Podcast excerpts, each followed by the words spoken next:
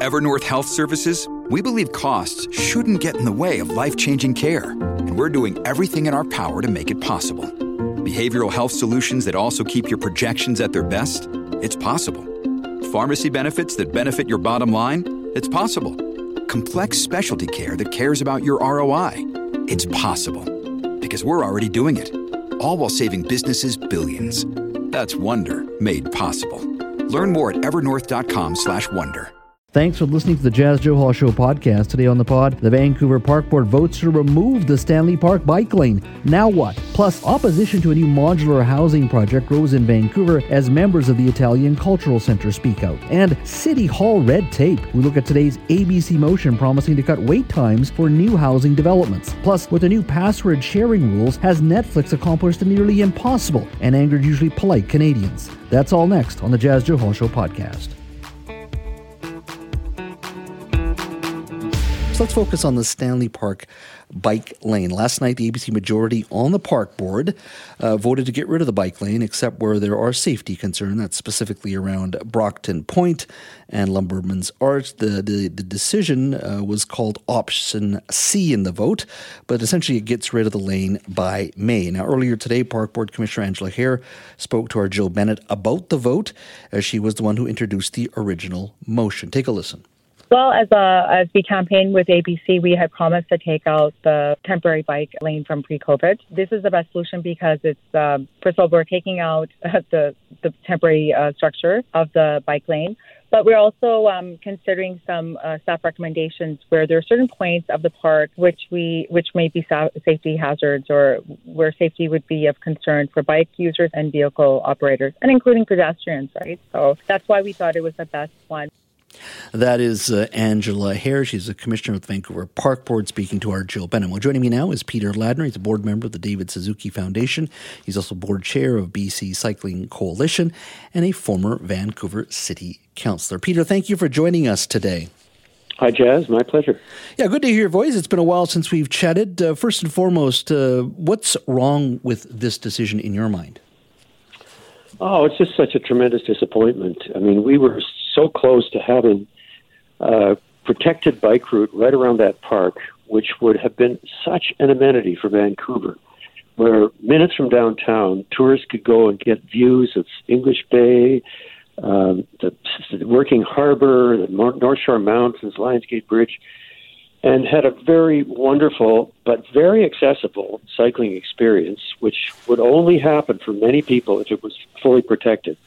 But it's all been ripped out, and Vancouver, not all but a bit of it, and Vancouver now takes a step backwards while all the big, progressive, interesting, wonderful cities in the world, New York, London, Paris, Los Angeles, are all spending millions and millions, sometimes hundreds of millions of dollars, expanding their cycle routes and we're taking one out in a ruddy park. It just it's just so unnecessary, disappointing, and there are there are no big wins on this thing. Peter, what do you say to those who will say, wait a minute here, ABC promised they were going to do this, they ran on it, they got elected, they're now implementing it. Uh, this is what they ran on, and this is what the citizens well, of Vancouver voted on, and, and they are elected and now implementing that very uh, those very policies that they were talking about. Actually, Jas, you're a former journalist, you are a journalist. Go check. There is no record of ABC ever promising to do this. On the contrary, when they were asked by Hub Cycling, which is the only record that I've been able to find, mm-hmm. what do you think about the bike lane? Five of the six ABC commissioners who got elected said, We like it, and we'd like to have a permanent one. Um, they like the temporary one, and they like to have a permanent one. And the people who argued against the bike lanes, Tricia Barker, for example, did not get elected. Not one council or councillor in the city on the park board or on the park board who argued against bike lanes got elected. So this whole thing that they promised us, I don't know where that came from. They're okay. making that up. I will look into that for sure. But now, one of the things that the, they've done is also here is ask the uh, park board staff to report back uh, and hopefully have a plan by summer 2024 for a new dedicated bike lane.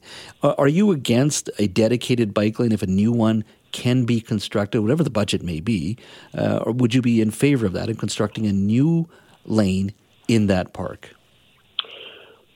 Uh, no, actually, I think there ought, there ought to be a protected bike lane in the park. But if you look at what the staff report said, it's going to be fifty million dollars or something in years hence. It's got to work its way onto some capital budget. I don't think it's it's useful. I don't think it's fiscally prudent, and I I don't think it's um, practical to expect that that's ever going to get built while these ABC commissioners are in power. The only feasible way to do a bike lane is to do it on the existing pavement and work out the problems as we're pretty well all worked out already about accessing the businesses, providing parking for people in all different places, allowing tour buses to get through, having bypasses for the uh, horse and buggy and all that kind of thing. So we were so close to getting it right, and it got ripped out for no apparent reason. Uh, you you were saying in your uh, uh, initial response that you know other progressive cities are spending millions of dollars. I mean, it isn't it's fair to say that Vancouver has spent a lot of money, time, and political capital on building bike lanes, not just in Stanley Park, but uh, more importantly in downtown Vancouver, uh, in and around the seawall as well. Uh, it's not like the city is walking away from bike lanes. It's still, I think, uh, as part of its broader discourse, whether it be a left wing party or a right wing party, still would generally, broadly speaking, support bike lanes. You'd think so, but they didn't last night. They they tore it. They voted to take it out to spend a third of a million dollars taking it out. And I think, to your point, uh, look what happened when we put the bike lane on Beach Avenue. We didn't. I mean, the, the then Vision Council did. Mm-hmm. It became the most popular bike lane in North America, and it shows what happens when you can provide a clear, protected, wide, proper bike lane that accommodates traffic, it accommodates buses, and get people get the bikes off the little windy road or, or path along the seawall where they're crashing into people half the time and and just it, now they don't even want them down. They, they're banned from the seawall because it's so much safer for the pedestrians not to mix it up with bikes. If you take the Stanley Park decision away from us, let's let's just put that aside for a second. The city would is it fair to say has done a decent job, whether it be left wing or right wing, whoever's running the, the, the, the government and municipally. Do, do you think the city has done a good job of building a bicycle lane network in and around the city? Oh, absolutely. Definitely. And they continue to expand it and improve it and, and make it more accessible and the numbers of cyclists are going up accordingly because people will cycle if it's protected. They will not cycle many of them if it's not protected. And uh, as a regular cyclist, my I rode just rode back up and down in down to downtown today and back in my suit, and uh, I love the bike lanes. But I'm a sort of a hardcore cyclist compared to the people who would really want to for Stanley Park. I don't. I can sort of. I've done around the park on my with my fancy cycling friends but when I go there with my grandson, who's with them six years old when I last went up there with him, he, I wouldn't think of taking him there if it wasn't protected. Yeah. Uh, do you think there's still more room to take out road network or uh, car lanes uh, for uh, bicycles? Not necessarily, I'm talking about the park, but generally in the city. Do you still think there's more, there's greater opportunity to take away some lanes that have been traditionally there for for uh, for cars and trucks and use them dedicated, use them for bikes? Yeah, I, I, I think we've got to make every effort to accommodate all the users. And I ride, I drive a car too, and I take buses too, and I recognize you've got to make space for those and, and commercial uh, goods movement. But I think we're entering an era where uh, we can't keep building out our cities around cars, and we are finding that if, especially with e-bikes, Jas, yeah. the people who have e-bikes are now it, it widens the range of, of cycling to a lot of people who didn't have the fitness for regular bikes and didn't have the tolerance for all the hills and the workout you have to get. And I think we should, the more the merrier, and uh, we can do it. Uh, hopefully, we can do it, but not always without disrupting um, vehicle traffic as we've known it. But I think the more choices you make, the more likely people are going to have. There's also an affordability thing. How how much longer can people afford to keep driving and owning cars and pay all those gas prices and stuff? We should be providing options for them. Yeah, I mean, I, I see it when I leave the show every day when I walk to my vehicle, drive back to the suburbs. But you see the amount of people on on different types of motorized, uh, uh, uh, you know, machines. It's not just bikes, but it's uh, folks mm-hmm. whizzing by. It could be the guy working for Uber Eats or whatever it may be. But it's busy down here, and I and I totally understand where you're coming from. So, in regards to this plan for 2024, where they want the, the staff, park board staff, to report back uh, by summer 2024 on plans for a new dedicated bike lane. You just don't think that's going to happen just because of the cost? It's a hoax. Not just the cost, but you're going to have to carve through Stanley Park, cut down trees, and park carve a path through the forest. Is that really? Do you think that's going to happen? I don't think it's going to happen. Yeah. Peter, thank you so much for your time. Look forward to having you on the show again. Thanks a lot. Thanks, Jas. Let's talk about modular housing. Now, since 2017, uh, the BC NDP government has relied on temporary modular housing across the po- province as a, a rapid solution to getting people off the streets. Think uh, homelessness, think mental health and addiction. And you hear of these stories uh, in, in many communities uh, where the government goes in to put in some modular housing. Uh, it promises around the clock support, including you know, mental health and addiction issues, primary care, all of that. You heard some of that uh, already um, in Vancouver not too long ago in Kitsilano at Arbutus and 7th, uh, where there was a desire to put uh, a building in a neighborhood with schools and has been traditionally a single family home. And um, they're tough to house individuals, so there's a huge push by the community uh, in regards to not wanting uh, that project uh, in Kitsilano. Uh, in many cases, it's done, according to government, that you don't want to load inner city, inner city areas with some of these challenges, or at least the, the bulk of those challenges. Think downtown east side, that they want to move around some of these modular housing units. But to bring them in sort of traditional single family neighborhoods or non traditional neighborhoods that generally haven't had this type of housing, you have to consult. Well, the Italian Cultural Center is asking the city of Vancouver uh, to uh, uh to look at relook at rezoning uh, for their community. Uh, the province wants to bring in, the city wants to bring in 65 supporting housing units, but it's about consultation uh, as well. Joining me now to talk a little bit about the challenges that the Italian Cultural Center leadership feels is that, that haven't been addressed so far is Mario Miceli. He's the executive director of the Italian Cultural Center. Mario, thank you for joining us. Thank you for having me, Jas. Lots to talk about here. Uh, first and foremost, broadly, what is the Italian Cultural Center and I guess neighbors in that area, what is their opposition to this supportive housing that the city is looking at? Well, um, I, you know, I represent the hundreds of thousands of uh, visitors that we have here at the Italian Cultural Center annually. Mm-hmm. And one of the things that we're concerned with is the lack of uh, consultation and really the lack of transparency.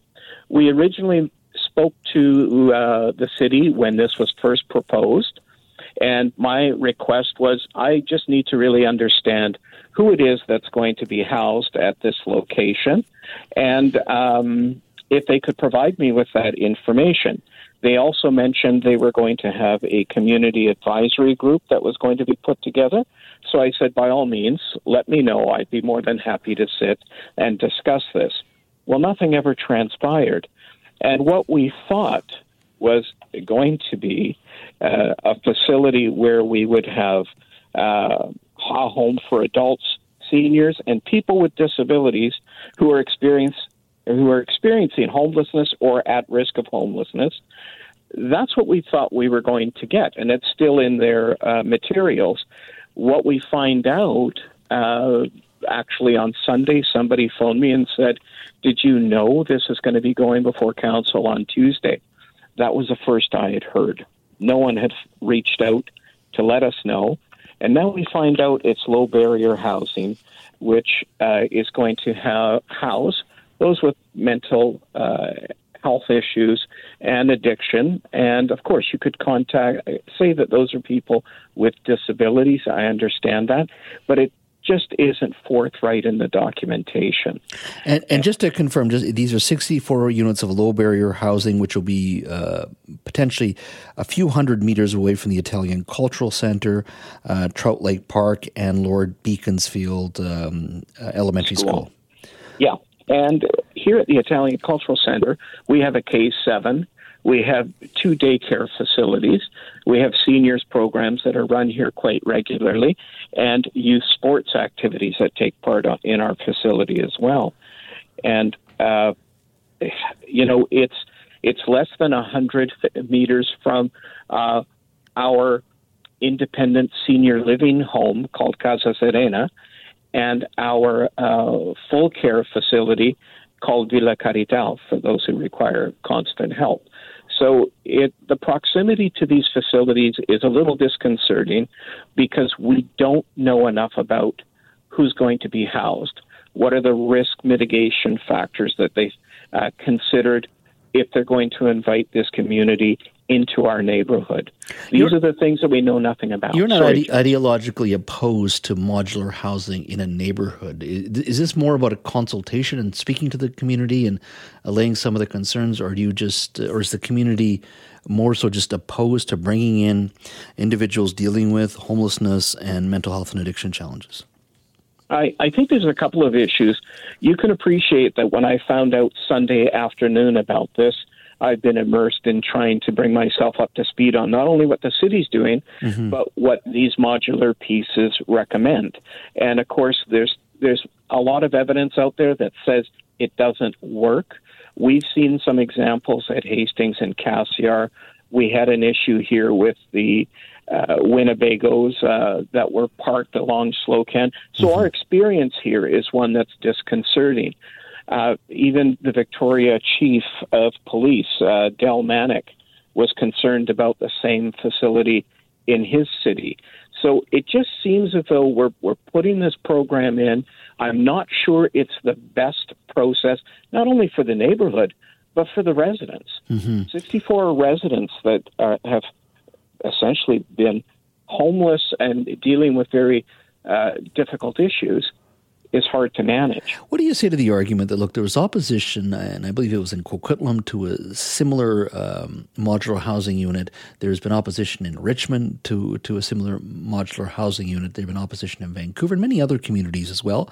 But once they are built, they become part of the community, and you don't hear about the worst case scenario of anybody being attacked or I mean we have heard some bad stories. I think Nanaimo was a classic example where they didn't build the wraparound services when they put these structures up and really eh, to be honest with you not destroyed downtown but really made it difficult for people to be in and around that area. Nanaimo I think is a glaring reminder but some would argue generally speaking these modular housing units have been okay and they have uh, been decent neighbors, good neighbors in these communities you, you know, if if that's the case, we would gladly support that. My concern is that the staffing that's been recommended for this particular facility mm-hmm. doesn't include. When I hear wraparound services, that's kind of a, you know, a buzzword. Yeah. So, what does wraparound services look like? Uh, are they going to have the services in house? It appears that from their operational report, it's not going to be in house.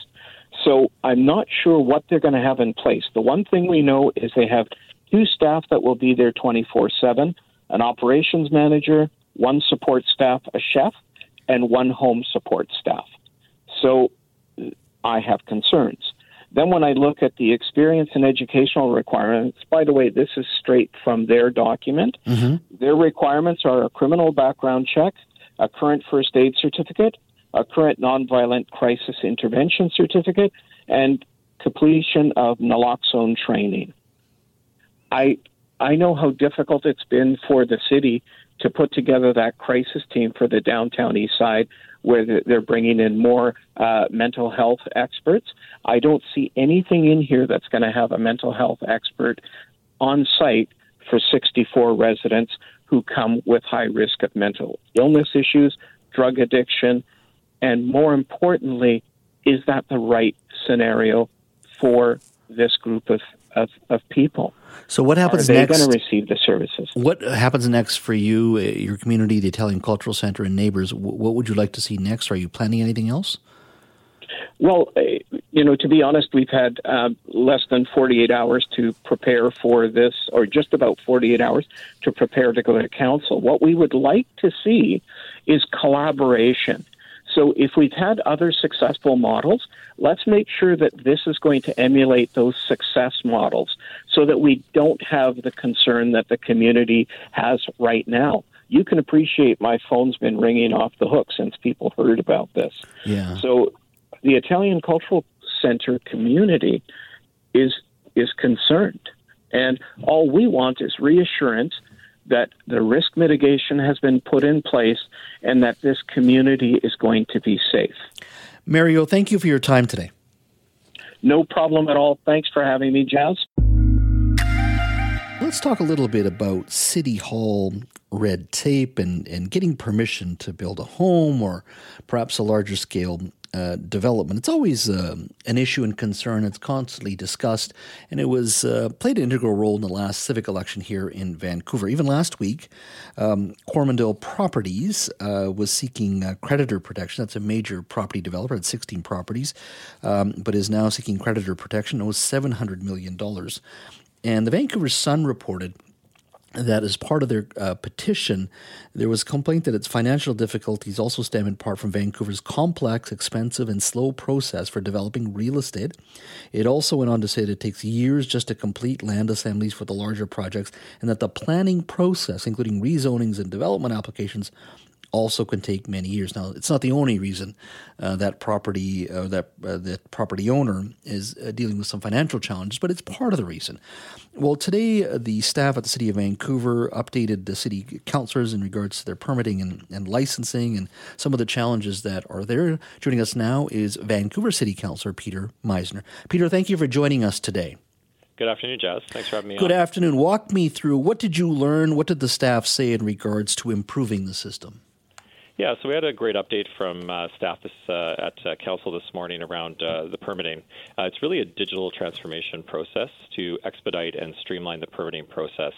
So there's now a new uh, website called ePlan, and that's going to allow people to apply for, pay for, and receive their building permits electronically.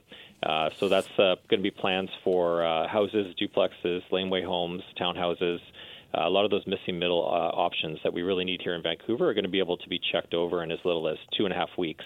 And that's going to save nine weeks in that process. So, um, staff have heard us loud and clear that uh, we need to resolve this issue with uh, the long and arduous permitting process and development and uh, rezoning application process, and, and they're they're working hard on it. So uh, just walk. I want to make sure I get these numbers right. So right now you're saying it takes about nine weeks to do it the old-fashioned way. Do you, do you show up at the front counter there and, and it's processed in that in that way? Yeah, it's actually a bit longer than that. So we're going to save nine weeks. So it's going to take two and a half weeks, as little as two and a half weeks. And previously it was taking about 11 to 12 weeks. And that's for houses, duplexes, laneways, and townhouses. Obviously, uh, larger developments are, are taking longer than that. So in this case, if I'm building a single family home and, and just wanted to, to, put in my, my plans, uh, is that part of the process or it's separate? No, it's part of the process. So you'll be able to do that on ePlan, on the ePlan portal, all online. Um, and this is just at the at the time for these smaller developments, uh, including you know houses, duplexes, etc. Uh, but we are looking at, or staff is looking at, uh, what they can do to uh, digitize the process for larger developments, so is, condos, that sort of thing. Is something lost there? I mean, I, am all for efficiencies, but efficiencies also shouldn't cut corners. I mean, we have building inspectors, we have rules and laws and processes for a reason in regards to houses houses being built safely, uh, respecting zoning rules, and making sure uh, they're it's, it's done properly for the safety of the homeowner and, of course, uh, our neighborhoods. Is and uh, how do we know that something isn't lost here when you, you go from, as you say, 11, 12 weeks to two and a half weeks? Yeah, I, I, I understand the concern. Um, the review process internally hasn't really changed, but what this is going to do uh, is make the expectations for the application submission much more clear up front. So we're not having this thing where people are submitting applications, they're coming back because there's an issue with it, then they're submitting it again. It's maybe going to somebody else, and then it's coming back to the applicant again.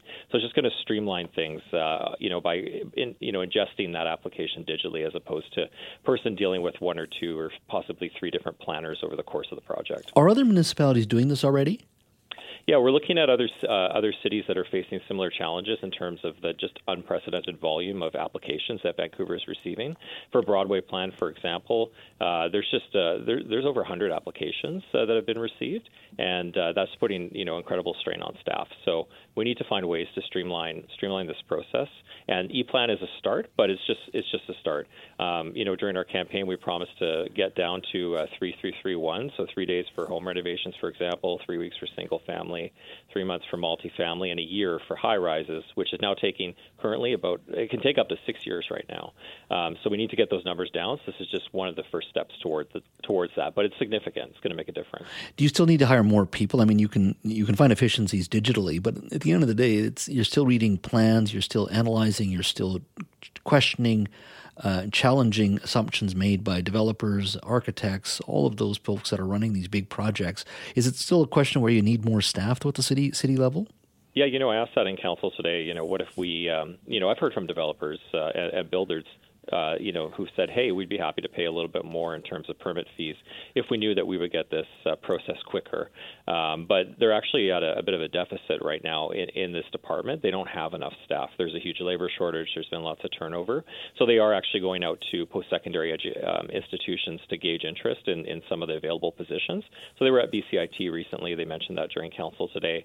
Um, but there's actually a labor shortage in this area. So yes, I, I personally believe that we need more staff, but they can't even hire enough staff to staff it at uh, to fill all the vacancies that we have right now. Is City Hall open evenings and weekends uh, to to deal with some of this? I'm just curious because that's part of the reason is it's you know folks are out busy building their present product projects, and sometimes that nine to five workday doesn't actually fit into a lot of developers' uh, day and project managers' day. Is there any conversation, or are you doing that already? Yeah, you know, I think that's a good point, Jas. Um, there is uh, 311, so uh, applicants can call 311 and be connected to uh, a plan checker, essentially. Uh, there used to be a, a, dedicated inquiry line for that, but that's now being uh, through 311. 311 is 24 hours, but the staff are not working on weekends or evenings. Uh, I think, you know, all options need to be on the table here. We have a housing crisis, and everyone acknowledges, acknowledges that this is a significant part of the problem. So I think, you know, it's worth looking at for sure. Do you think Vancouver's brand, and damage is not not the right, right word, but um, I, just think in regards to building in this city, there are some challenges. First of all, as you say, uh, dealing with streamlining some of this, um, the challenges before you at City Hall. And the other uh, I guess, cultural challenge we have is that anybody trying to build anything somehow is viewed as what's that term, profiteer, whatever that means. Uh, you know, people are risking their capital. They're building homes, whether it be a small mom and pop developer doing one single family home, multi multi-family, or a big developer doing high rises. But these folks are building homes. Um, culturally, have we somehow been vilifying developers and vilifying home builders? Um, and which is impacting the broader brand of Vancouver. Yeah, Jas, I hear you. I mean, I think definitely in the past that that has been the case. Uh, it's been the big bad developer, um, you know, narrative. But I mean, the fact is, and I think more and more people are realizing that we we do need to build more homes. And you know, most of us, me or you, you know, I don't have the skill set to to build a house, right, um, or to build a multifamily building. And we're all pretty much living in buildings built by builders or, or large developers. So we need to work with those developers. Those developers are ready to build those homes.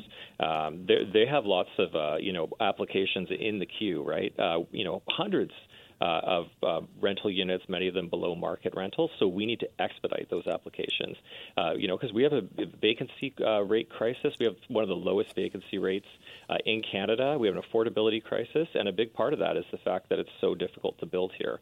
So it's part. I think that narrative is shifting, and thankfully, uh, we have a council here that understands that industry needs is you know plays a big part in addressing this uh, this issue.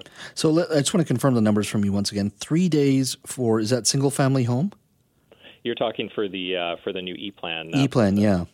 Yeah, so it, it's actually uh, two and a half weeks down, uh, cuts off about nine weeks off the process. But we're looking to get to three days for renovations and three weeks for single family homes. That's our 3331 process we made during our election campaign. This is just a step towards that. We're not there yet, but uh, we're working hard on it. Staff's working hard on it. And one year for high rises, the, the bigger high that's, rises. That's what we're looking to get to. I mean, right now it can take up to six years. So you can imagine how much things can change in six years, whether that's labor costs, uh, labor shortages, there's all sorts of inflation, interest rates, people's uh, uh, uh, holding costs on pieces of land. Um, you referenced Cor- Coromandel's situation, and uh, you know the fact is, is if you're holding a, a, very expensive piece of property for a long time, I mean, not too many developers can can handle that. These are you know ex- uh, huge expenses. How long will this take? Will this, in regards to your three, three, three, and one, is is that a year away, two years away?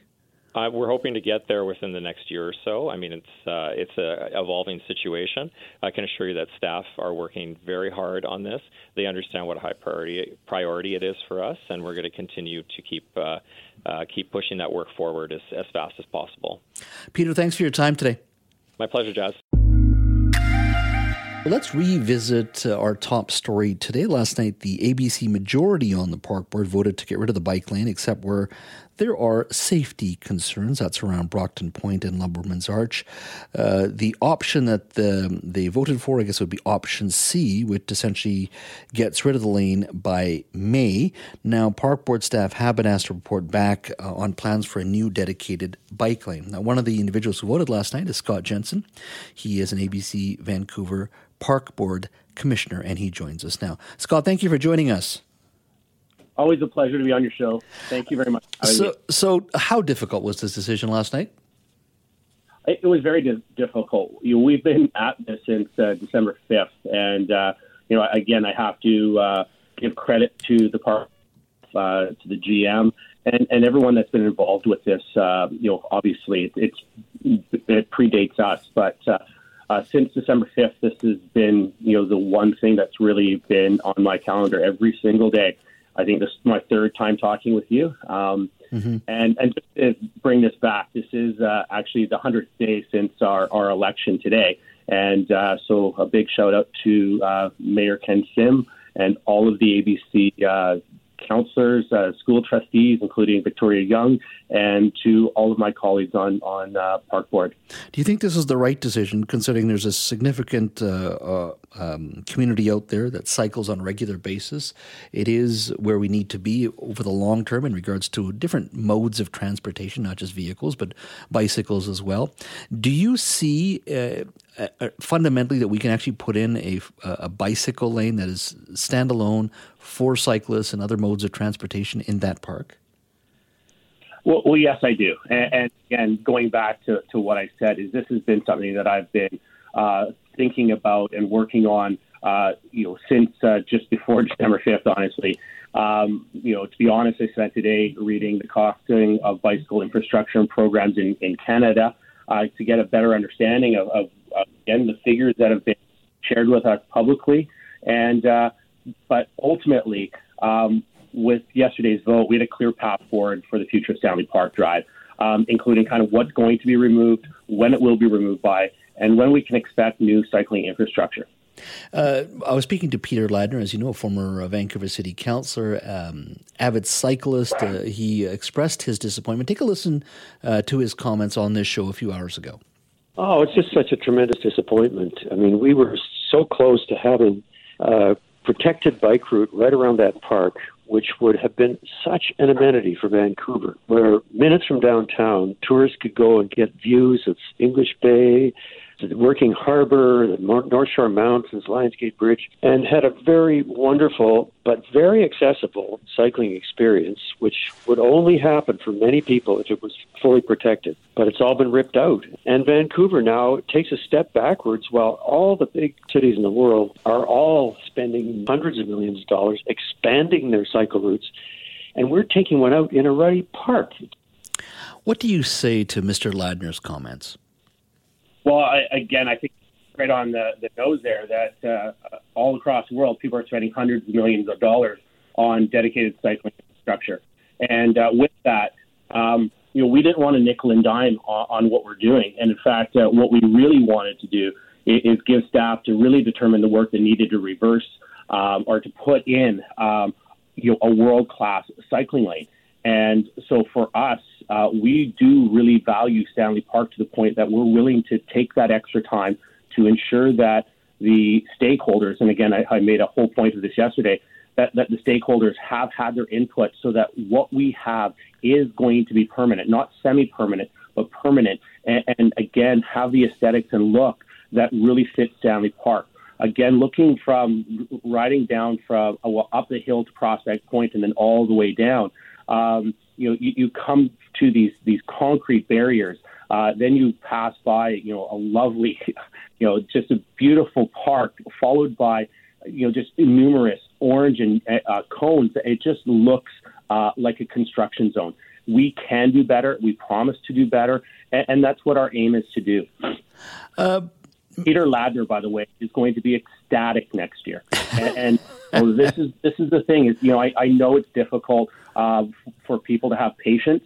Um, it's difficult for myself to have that, uh, but you know when we went into this meeting yesterday, uh, and and you know stakeholders had not been provided an opportunity to really provide their input, uh, that concerned me. Because as we go to make this permanent, um, if, if, it's not done properly, then we have some really uh, bigger concern, really big concerns to deal with. Now, one of the things Mr. Ladner did say was, look, you're going to have to cut trees. You're going to have to open up uh, a lane of some sort, which means you are going to be cutting uh, trees, a branch, whatever it may be. You're going to have to create a path somewhere along Stanley Park, number one, uh, which is not the right thing to do. I've heard that yesterday as well. Secondly, uh, you know, you're throwing, you're talking about millions of dollars potentially. I'm told potentially 50 million. I don't know if that number is right, but it's going to cost money at the end of the day.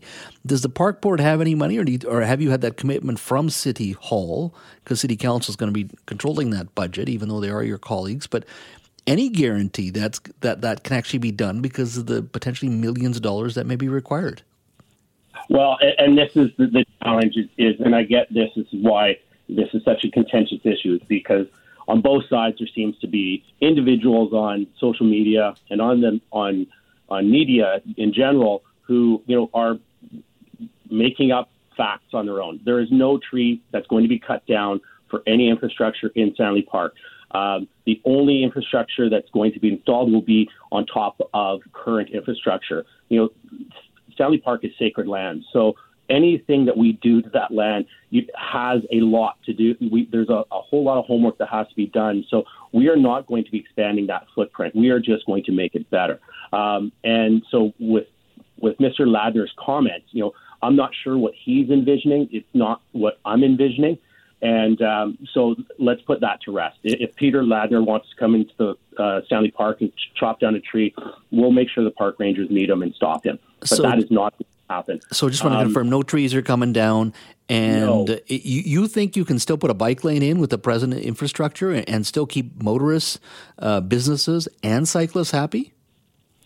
I do you know, and, and again, I, I look at all the examples littered throughout Vancouver, and it is, you know, Vancouver, it, it has taken time to get some of these, the, this cycling infrastructure in, installed in Vancouver. But when it's done well and when it's done right, uh, there aren't any con- concerns.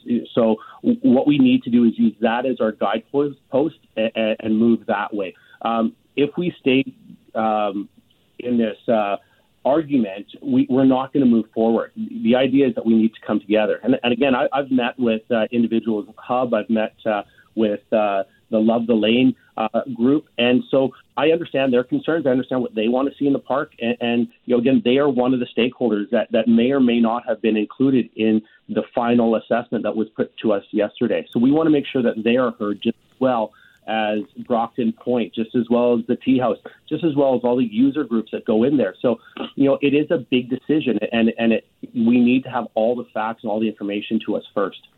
Scott, thank you for your time. Really appreciate it. Oh, my pleasure. Always a pleasure. By the way, it won't cost up to twenty million dollars. Again, read the. the the the here it is. The costing of bicycle uh, bicycle infrastructure programs in Canada. Seventy two pages. Great read for any Vancouverite. Enjoy. we will definitely do that. And by the way, it, so it's not going to cost fifty. It's not going to cost twenty. There's no budget, obviously, at this point. But no. but uh, I just want to reiterate this once again. You think you can get it done with the present infrastructure that's already there? and No trees are coming down. That's right. All right, we'll take your word for it, and we'll chat very soon. As I'm sure this pro- this issue is November not going. November 23. I expect my phone to be ringing. I Thank will you. definitely be calling. Thank you, Scott. Thank you. Bye bye. You may recall a few days ago uh, we had a conversation about Netflix and the fact that uh, they announced that they're cracking down on password sharing. In fact, uh, they said they're going to focus on four countries Mexico, Spain, New Zealand, in Canada. We're basically the testing site for these new password uh, restrictions. And once they do that, though I'm sure hitting the um, much bigger uh, market of the United States and many other uh, markets in Europe. But I've noticed over the last two or three days, a lot of pushback from Canadians and folks uh, who have seen uh, what this password uh, crackdown is doing. A lot of pushback on social media. Take a listen to some of the comments. What if I don't watch my TV in the basement for over a month? Well, then that one would be blocked. What if I don't watch Netflix on my phone for a month? Well, it will be blocked.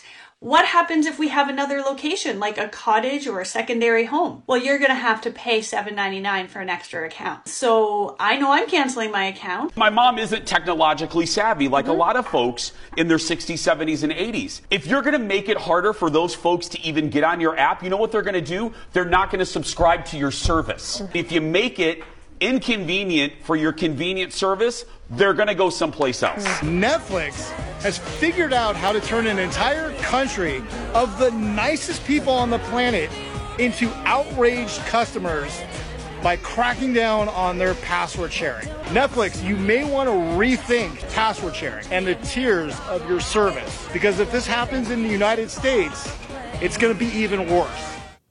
Don't annoy the Yankees. That's what he's saying there. Joining us now is Andy Baryer, tech and digital lifestyle expert at handyandymedia.com. Andy, is this war? uh, it sure sounds like. I'll tell you, it's funny. It's uh, Valentine's Day, and Netflix and chill just got much more expensive in, in Canada, especially if uh, you were freeloading that account. Uh, I'm curious, uh, since you're so tech savvy, um, is there a way to get around it yet? Well, they, they, they figured it out pretty good because what they have is you have the primary account holder mm-hmm. and they're using that Wi Fi, so the home Wi Fi, to verify if you are a family member or not, or if you're sharing it to someone outside of your family. But what they're noticing, and this is where the Canadians are really getting uh, irked about, is that you might have a family member that's going to college or to university and is not living with you. They're still part of your family, but because they're away and they're not logging into your home Wi-Fi, you're going to have to pay now at least $7.99 for that additional account. And I think that's where a lot of families are getting upset about this and thinking perhaps for the first time, Jas, of actually canceling their Netflix subscription and saving some money. Do you think Netflix can uh, weather this? I mean, people are going to complain. They're complaining now, but uh, do you think it's a question of, you know what, they're just going to keep their head down uh, and continue doing what they're doing and, and people are just going to have to accept it? Well, let's put it this way, Jas. If this doesn't go well, they could in fact become the blockbuster of streaming services, which is ironic because they were the one that took Blockbuster out in the video rental service. So they they were the first one out. They're they're experimenting. This is why they're testing this in Canada because we're known to be polite, but it's not going well. So you have to wonder what's going to happen if they roll this out south of the border. Um, Americans, I don't think are going to take it as well as um, as Canadians. So they could lose their subscribers, but this is what they're betting on because their entire business model Jas is built on growth. They have to keep grow the, growing the user base. Mm-hmm. And with 222 million users right now, and with 100 million people using it that don't have an account or with shared passwords, this is their strategy. And it remains to be seen if it'll work or not. But I'll be watching it very closely, that's for sure. What are executives at Disney and Amazon thinking in your mind right now? Oh, I I think they're watching this very closely to see uh, what they're going to do in, as a retaliation because they could follow suit. They could just do everyone, all, all the streaming services start analyzing uh, IP addresses to determine if you are, in fact, sharing your password or not. But the other side is they could just keep it. They could tweet out "Love is sharing your password" and try to take Netflix's user base. But it comes down to the content. It costs a lot of money. These um, streaming services aren't just you know collecting content, they're making the content. Netflix was the one that started making original content, starting with uh, House of Cards. And that's expensive. And now they're realizing that they can't just keep growing, they have to make money at some point in time. And this is their strategy. And I don't know if it's going to work because people are not taking it well in Canada, at least. Well, I mean, I guess the, some people will pay, so that means more revenue for Netflix. But uh, in regards to growth, which you still want, that the, you would think that would be hampered now. Yes, yes, I think so because, you know, they might squeeze a little bit of money, but I don't think in the long term they're going to be able to grow that user base, especially when you consider the competition. When you're going against the likes of Disney, Apple, and Amazon, they have deep pockets. So, it, you know, it, it's going to be very competitive in this streaming business. And I wonder, Jas, I just wonder if we'll go back to seeing pirated content, people downloading on torrents, um, trying to save money because people love these shows. They just don't love paying extra to watch these and, and subscribe to these streaming services. Can you see that actually happening with the with the torrents and uh, and a sort of video version of Napster or something like that? It, it would just turn everything upside down if that happened. Yeah, so in the olden days, you would have to download the content, then you would, you know, put it on a hard drive and then watch it. I think what you're going to see is these people that that do the torrents, they're trying to make it streaming. So they want to create an interface that kind of looks and feels like Netflix, except it's all being downloaded through torrent. So the torrent is streaming. For that to work, it requires a really fast internet connection, but we are moving towards that. And I think you might see that become more and more popular in the future if all of these streaming services keep raising their prices and cracking down on password sharing because you just can't afford to have all of them. But people love this content and they want to watch that content. Well, that that's the other thing is is just the you know just the internet home internet is not cheap uh, because they offer you different streams. Then add to that basic cable. A lot of people still keep their basic cable. There is some cord cutting, of course, but many many people still keep that. And add to that, as you say, Amazon Prime, Disney.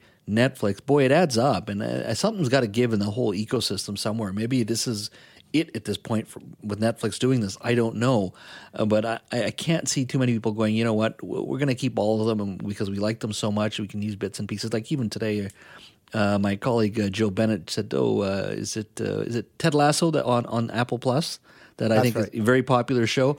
She's all excited. She loves the show. I know it's got a huge fan base. It's one of those things where you pick and choose each show here and there, but then you get stuck with four of these services and you're kind of going, wait a minute, why can't I just shut one or two of them down? And, and people want that option. You know, they'll binge through Ted Lasso and then cancel their Apple Plus subscription. But then again, these services are going to down tier and have slow releases of episodes to keep people on their platform. So overall, the experience is almost compromised because they're trying to just make money and they're they're creating all these friction points about verifying your passwords and and all this. So at the end of the day, we end up paying more and just having a, a, a worse service. So we kind of lose out because all these streaming services is stage one is growth, and then stage two is how do we monetize that? And that's where Netflix is. It's a very mature streaming company, and they're realizing they got to keep making money. And unfortunately, they think by cracking down on passwords, this is how they're going to do it. Yeah, it's going to be very interesting huh, and to watch and see what shakes out in the next uh, year or so. Andy, thank you so much. Thanks, Jas.